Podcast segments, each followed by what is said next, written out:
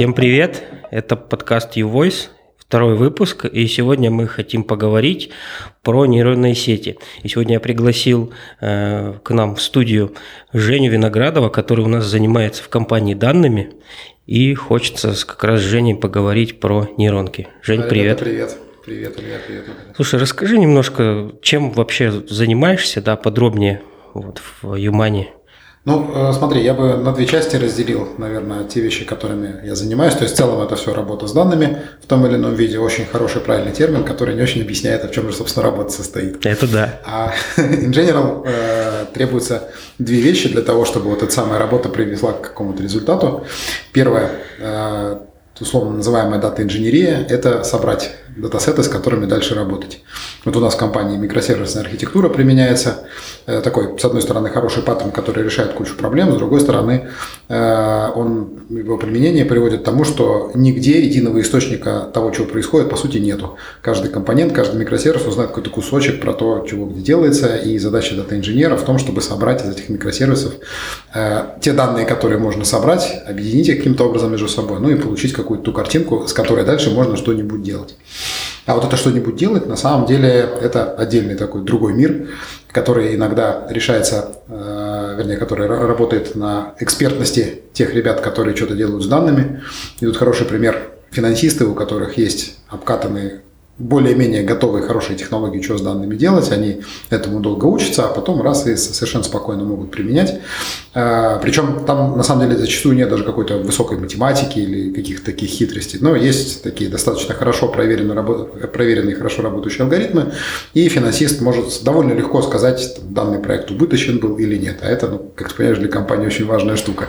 Хотя никакой это да. это такие очень приземленные, простые вещи, но типа зарплату платить вот из этого можно. А, а есть э, следующий уровень. Это когда мы пытаемся какими-то менее ну, не то чтобы отлаженными, а э, алгоритмами, которые мы меньше применяли и по которым у нас меньше опыта, да, а меньше опыта означает, что мы на самом деле не про все ошибки знаем, которые там в ходе обработки возникают. Вот мы пытаемся такими алгоритмами какую-то ценность из э, данных вытащить. Опять же, это такой очень э, широкий диапазон алгоритмов. Э, есть какие-то вещи, там, построение аналитических кубов, например, да, и э, построение аналитических кубов, оно достаточно близко к тому, что вот я про финансовый сектор рассказывал, uh-huh. про готовые механизмы. А есть построение ML-моделек или построение дашбордов силами там, пользователей, к примеру. Ну вот как раз э, интересно с тобой пообщаться про ML и в целом про развитие вот этой темы. Э, вот в современном бизнесе и в IT в целом, да. То есть давай немножко вот сначала для слушателей, может, кто не в курсе, что такое ML и что такое искусственный интеллект, расскажи. Ага. Ну, что такое искусственный интеллект? Мне кажется, это маркетинговый термин. Да, я не маркетолог, поэтому давай, как есть. на эту тему, да, рассказывать.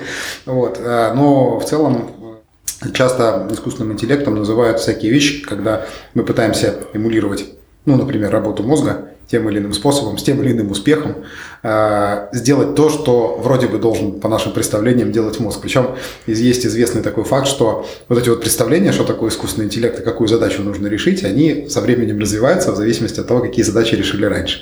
Ну, там, сколько-то лет назад была популярная идея, что если мы научимся классифицировать изображение, вот он как раз вот этот искусственный интеллект и будет. Потом, ну, это все вот эти вот штуковины как бы произошли, э, соревнование закончилось, результат получен, и тут выяснилось, что нет, классификация изображения это была просто задача, ее решение еще не делает интеллект Ну, кстати, да, я, я как-то занимался такими историями, э, составлял антологии данных, вот в свое время, то есть там по терминам, чтобы типа машине было проще понимать э, вообще, что происходит, а сейчас как-то по-другому решается даже, возможно. Ну, э, пытаются решать, скажем так. Э, к сожалению, в отличие от вот, детерминированных алгоритмов таких, с которых, собственно, работа с данными начиналась когда-то, и дающих вполне конкретный четкий ответ на практически любой, ну не на практически любой, а на те вопросы, для которых алгоритмы предназначены. Вот с э, машинным обучением и всем, что выше, там, глубоким обучением, нейроночками и так далее. Здесь уже далеко не всегда, то есть ответ будет всегда, а будет ли он иметь какое-то отношение к действительности? Да, насколько он будет корректный, да, не совсем понятно. Да. Вот. Тут, кстати, важная штука, про которую тоже, наверное, есть смысл сказать, что вот мы дальше, наверное, будем в основном про алгоритмы и про всякие подобные вещи говорить, про применение. Угу. Но, строго говоря, вот в современном мире, вот из того, что я вижу прямо сейчас, э, сильно важнее вот всяких мощных алгоритмов и так далее, оказывается просто инфраструктура работы с данными. Как сделать, чтобы ты им, в принципе, мог верить тому, что ты собрал, даже еще безо всяких моделей, вот ты какой-то датасет собрал, да, вот как убедиться, что он хоть как-то соответствует действительности. И целое отдельное направление там с качеством данных, с дата governance есть про это дело. Это, кстати, интересно, может, с тобой еще это обсудим в ну, дальнейших выпусках, когда... Да, если будет. Короче говоря, есть куча инфраструктурных вещей, угу. которыми нужно озаботиться для того, чтобы все остальное имело смысл. Да, да, интересно. Если что, я тебя позову еще на выпуск подкаста, и мы отдельно с тобой это обсудим. Мне кажется, это супер интересная история. Вот. Но давай вернемся к э, нейроночкам нашим, да. То есть сейчас вообще очень популярная история стала, там, не знаю, хайп в интернете э, по поводу нейронок. Там они сейчас умеют и генерить изображения, очень классно писать тексты. Ну, короче, кажется, что замени... могут заменить да, собой какие-то профессии. Как ты вообще думаешь, насколько сейчас, там, не знаю, стоит нам бояться, что нейронки нас заменят? А, как говорил мой инструктор по вождению в свое время, может много чего на дороге произойти, не нужно этого бояться, нужно это понимать. Такой хороший афоризм, такой немолодой уже человек, но умудренный опытом. Так вот, с э, нейронками история примерно такая же, не нужно этого бояться, нужно понимать, что вот появился такой инструмент, ну и как любой инструмент, он имеет какие-то э, возможности по ускорению, например, нашей работы и имеет какие-то ограничения, которые надо обязательно осознавать. И в некоторых задачах нейронные сети прям классно и хорошо можно применять, а в некоторых это делать либо нельзя, либо надо делать с очень таким, с очень большой осмотрительностью. А, и вообще, вот мы там дальше, наверное, немножко в финтехе коснемся того, как эти вещи все применяются, да, и э, тут, наверное, э, ключевой момент, э, с которым нужно определиться на старте, это какой уровень риска тот, кто эту нейронную сеть или любой другой механизм применяет, готов нести. Да, то есть, по сути дела, когда ты применяешь нейронную сеть, ты на кого-то перекладываешь принятие решения. Например, какой текст написать или какую картинку нарисовать. И иногда ты можешь переложить на кого-то очень крутого и классного, он лучше тебя вообще это сделает. Ну, когда нанимаешь профессионала, условно говоря, класть у себя плитку, ты надеешься, что профессионал и быстрее, и лучше, чем ты. Очень это... хотелось бы, да. Да, да, это не всегда так, как мы знаем. К сожалению. Да, поэтому приходится нанимать второго профессионала, но тем не менее. Вот с э, плиткой пример хорош тем, что ты более-менее всегда видишь, получилось или нет, а с нейронными сетями ты не всегда видишь, получилось или нет, а решение за тебя уже приняли. При этом э, важная штука, про которую тоже стоит помнить, что ну, так вот есть некоторые условные, вернее, не условные, а вполне конкретное деление всех этих э, вещей, с, э, связанных с анализом данных на ML, то есть на машин learning, на машинное обучение, да, и на глубокое обучение. Э, между ними, ну, там сейчас не будем в детали всяких определений вдаваться, но общий смысл такой, что более простые, более интерпретируемые методы, они в, в основном в области машинного обучения присутствуют, ну, из того, что мы на практике применяем. А вот нейронки и глубокое обучение – это часто методы, которые в некоторых случаях дают невероятно крутой результат, прям гораздо круче, чем более простые, линейные или там, всякие другие э, методы из машинного обучения. Э, но два момента там возникает. Первое – это то, что не всегда понятно, как такой результат получился, то есть свойство интерпретируемости, оно очень часто у таких вот методов отсутствует. А, ну и второй момент – это что делать, если в некоторых случаях модель не дает того результата, на который ты рассчитывал. С линейными методами, как правило, есть какой-то готовый набор параметров, которыми можно оперировать, а в случае с нейронками и с глубоким обучением, ну, есть алгоритмы типа вот обратного распространения ошибки, но они такие, они могут и не сойтись, по большому счету, да, то есть они итерационные и, соответственно, uh-huh. иногда работают, иногда нет. Ну, это... То есть мы толком не понимаем, о чем, ну, как, как она вообще получила такое решение и мы не понимаем детали, что с этим так. делать да, да, дальше. Да. Э, придумано некоторое количество воркараундов, понятно, для этого дела. Есть там shape способы для того, чтобы определить, э, в каком месте там возникла проблема и от каких параметров она вообще, скорее всего, может зависеть. Вот. Но э, если будет время, можем там поговорить про детали, как вообще технически это делается, да, как там берется маленькая окрестность и расчет алгоритма проводится в пределах этой окрестности, но не суть важно. Вот. К чему я все это говорю, что вообще работа с вот всеми этими модельками, да, это, по сути дела, э, риск вот этого найма плиточника или Некачественного. Некачественного, да. Поэтому есть ситуации, когда более-менее все равно, как тебе плитку положили. Ну, а есть ситуации, когда ты не можешь э, нести высокий риск, то есть, скажем, низкая толерантность к риску у тебя. Согласен, да. И вот здесь ты, ну, можешь, конечно, какую-то подсказку использовать, но ни в коем случае не можешь положиться. Ну вот да, тоже с тобой соглашусь на эту тему, потому что вот мы у себя в разработке недавно проводили эксперимент по тому, ну вообще просто решили попробовать, а что с нейронка, ну может, да, сейчас современная нейронка, и несколько мы разных моделей попробовали, там чат GPT 3.5, чат GPT 4, там еще разных креативные, балансные режимы и так далее погоняли, в общем, она как-то справилась, ну, причем креативный режим там четвертого GPT справился прям получше всех, наверное, но это решение далеко там от идеала. Мы давали просто простую тестовую задачку, которую мы кандидатам даем на собеседовании. Вот. И да, она написала, но так, не, не сказать, чтобы хорошо. Угу. Вот, и написала еще тесты. Ну, тесты, э, опять же, вот тоже в креативном режиме написаны более-менее, вот, а в обычном, ну, вот во всех остальных режимах другие нейросети, они с ними, можно сказать, не справились вообще никак. Поэтому, ну, вот с точки зрения там разработки, это, наверное, какие-то, может быть, сейчас помощники, типа Copilot, которые, там, не знаю, какой-то код ищет по контексту, по комментариям, но, наверное, не более. Вот Сейчас они вообще еще не способны даже простейшие задачи программирования решать, на наш взгляд. Тут возникает интересный вопрос, а что более творческая задача, писать код или писать тесты? Из того, что ты говоришь, получается, что писать тесты. Писать тесты сложнее. более как бы, да. творческая, более хитрая. Штука. Более хитрая, потому что нам подумать надо. Да, такая неочевидная штука. Да, хоро- хороший пример очень с э, вот этим вот, ну, с, с использованием в кодинге. Вообще, ты сейчас пока про вот эти эксперименты рассказывал, мы тоже пробовали подобные вещи делать, и ну, результат примерно такой же. Как-то до сеньора никто не дотянул пока что еще. Вот. Либо надо обучаться на коде сеньоров, то, что мы с тобой обсуждали да. подкаста. Вот. Но там другие истории возникают, как бы сеньорные. И по большому счету, вот тот сценарий, про который ты рассказываешь, он ну, какое-то время назад появился, там в ИДЕшках уже, когда мы с тобой карьеру начинали, там уже ну, был какой-то IntelliSense, э, там рефлекции и прочие всякие штуки, которые позволяли немножечко вот это вот сделать, ну, там не весь код предсказать, но хотя бы... Ну да, какую-то часть хотя бы, да. Вот. Была там какая-то генерация проектов, когда ты шаблон получаешь под нужды, там веб-приложение, консольное, еще что-нибудь. Вот. То есть э, вот эти вот штуки, они в принципе были и раньше, но сейчас вот добавляется немножечко возможности генерить тот код, который вручную писать нудно, нудно, уныло, там, ну и как он не представляет из себя никаких хитростей. А, но вот писать всякие более хитрые штуки, ну, вот уровня, там, когда требуется архитектурная какая-то проработка, я, честно говоря, пока не очень вижу такого хорошего готового варианта. Это правда, согласен тут с тобой.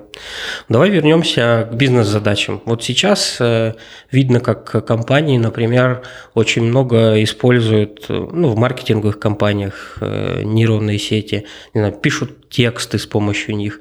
Вот в финтехе какие вот могут быть э, применения, да, вот нейронным сетям. Вот вы уже что-то пробовали, расскажи немножко про ну, это. Во-первых, все те, которые ты перечислил. Ну да. Маркетинг вообще запросто может работать. Причем маркетинг очень прикольное направление для нейронных сетей, потому что там ну, почти нет ответственности. Если ты кому-то разослал нерелевантное предложение, в худшем случае, ну мы сейчас не берем нарушение закона и комплайенса, да, но так вот, если ты, условно говоря, рекомендовал купить что-нибудь что, не знаю, клиенту, ну он не купит. Ты, ну просто закроет сообщение, да, фигня какая-то. Ничего как бы страшного не произойдет. Вот, поэтому маркетинг прям отличная история. Что касается написания текстов, ну, э, наверное, вот механическая часть, когда уже известно, про что вообще надо писать, да, сгенерить буквально вот текст, окей, тоже, скорее всего, можно. И, ну, э, я не уверен, не скажу вот сейчас в реал-тайме, что у нас прям все тексты так пишутся, но, наверное, иногда такие вещи могут происходить. Хотя, безусловно, ну, вот, э, в наших сценариях, насколько мне известно, все равно текст проверяется перед отправкой человеком. Конечно, конечно. Кто-то, да. кто отвечает. В любом случае, да. Да, то есть это такая как бы помощь, которая может чем-то помочь.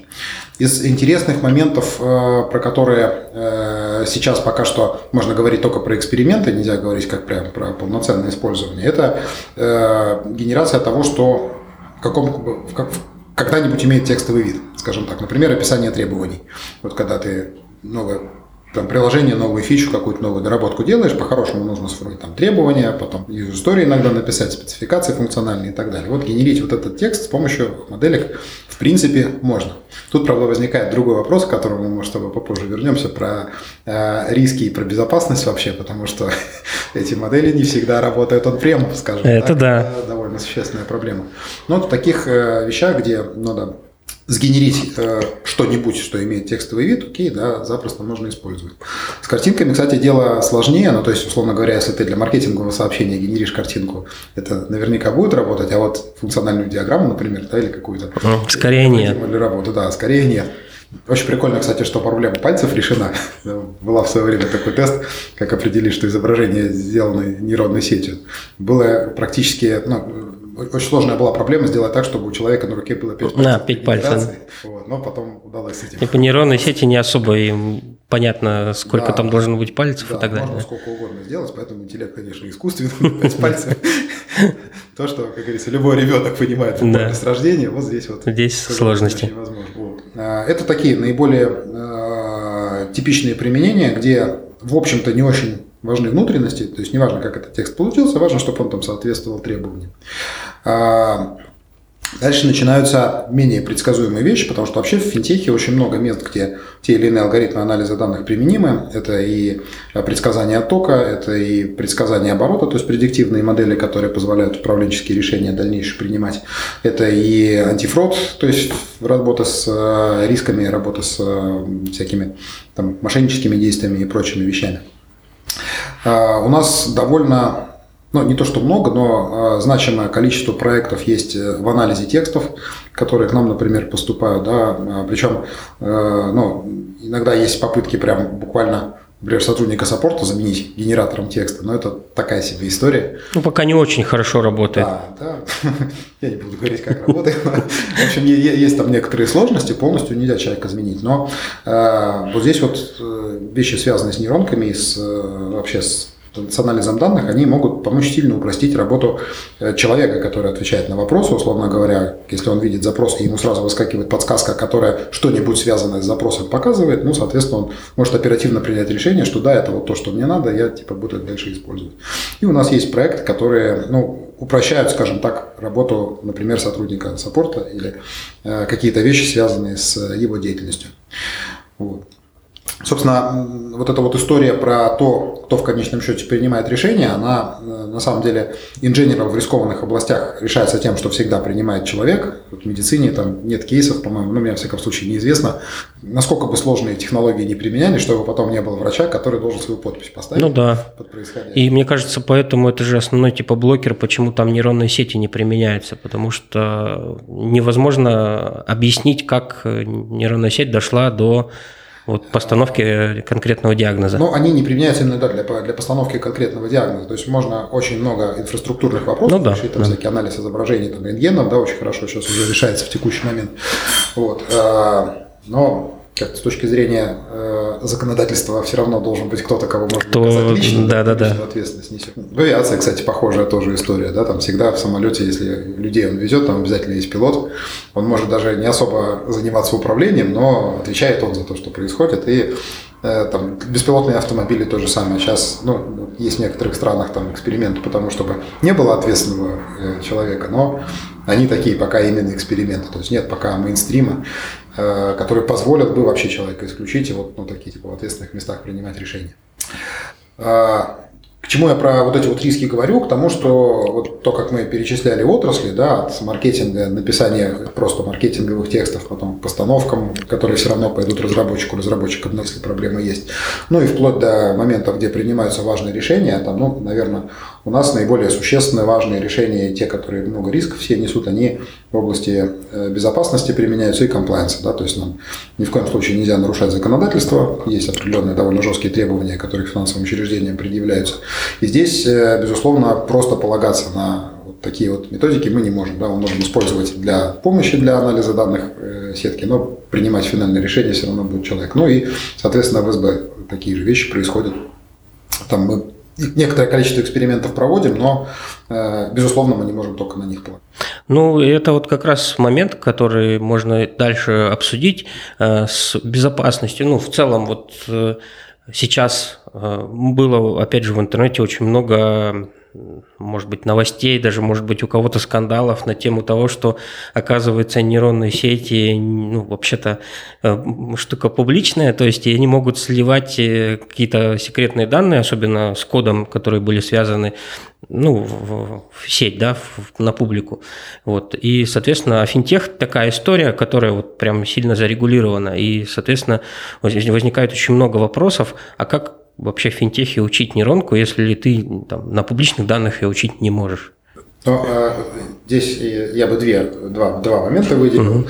в связи с вот особенно теми сервисами, которые сейчас активно развиваются, которые не находятся локально, да, не он прямо где-то ну, назовем так, в облаке, да, к ним применимы все облачные проблемы, связанные с, да, с данными, э, которые, наверное, в первую очередь заключаются в том, что ты, в принципе, куда-то свои данные выгружаешь, и ты на 100% их после этого не можешь контролировать, они где-то там лежат, ты можешь поверить облачному провайдеру, что все хорошо, но у тебя нет таких э, доступных инструментов, чтобы полностью проверить, что никто не придет. Да, серверы погладить прийти ты не можешь, да, где да, они лежат. Не можешь. И дать по голове тому, кто пришел погладить их без Это да.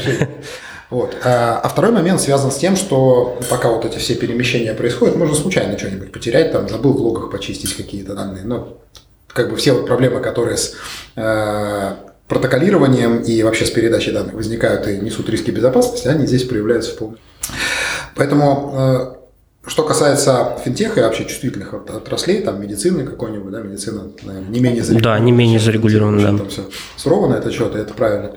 Э, Какие варианты есть? Ну, э, во-первых, вот то, что э, существует в виде там, чат GPT и прочих сеточек, это же на самом деле ну, довольно сложная, но языковая модель, которую кто-то обучил, компании, которые этим занимаются, да, у них было много ресурсов, они наверняка основательно вложились в то, чтобы датасет исходный подготовить, данные собрать и так далее. Но и вот такую очень-очень общую модельку обучить. Но э, технически ничего не мешает э, подобные вещи пускай в локальном масштабе, делать у себя. Тем более, что вот в наших задачах, например, нигде, наверное, не нужна такая мега-универсальная модель. Мы занимаемся все-таки конкретной предметной областью, ну и почти любая компания, которая занимается, бизнес, который не э, в построении модели искусственного интеллекта, она занимается какой-то своей выделенной областью, может быть широкой, но тем не менее. Вот. И э, для нас, как для компании, например, основная задача это иметь не абсолютно универсальную модель, а иметь модель, которая хорошо работает в нашей предметной области, или даже несколько моделей, которые работают. Какие-то конкретные задачи решают. Да, они решают конкретные задачи или класс задач. Например, э, генерить медицинские тексты нам, в общем-то, не к чему. Там, то, что мы с тобой обсуждали про маркетинг, в общем, нам там надо уметь генерить тексты про платежные всякие сервисы, про то, как их использовать. А медицина, ну, у нас, я не помню. Да, да, нам не особо нужна, согласен. Вот. А, и для компаний, которые не хотят нести вот эти вот риски передачи данных куда-нибудь, э, это хороший вариант заниматься обучением самостоятельно. Понятно, что это радикально увеличивает стоимость. Если в чат GPT там сколько, 20 долларов, по-моему, стоит, да? причем это премиум доступ. Да, это причем, да, такое. Немного, то есть можно без него вообще и обойтись, по большому счету. А, но э, это радикально меньше, просто вообще несопоставимо по стоимости обучения подобной модели своими силами. Но понимаешь, что вот эти деньги, которые на обучение модели своими силами, они идут как это, не столько на обучение модели, сколько на безопасность. То есть ты платишь не за то, что у тебя будет какая-то своя отдельная модель, а за то, что ее больше ни у кого не будет. И что ты никуда свои данные не сольешь, а ну, риск куда-нибудь их отдать, он, безусловно, присутствует. Зато на открытых данных как раз обучаться можно. То есть ничего не мешает он прем получить те датасеты, которые нужны.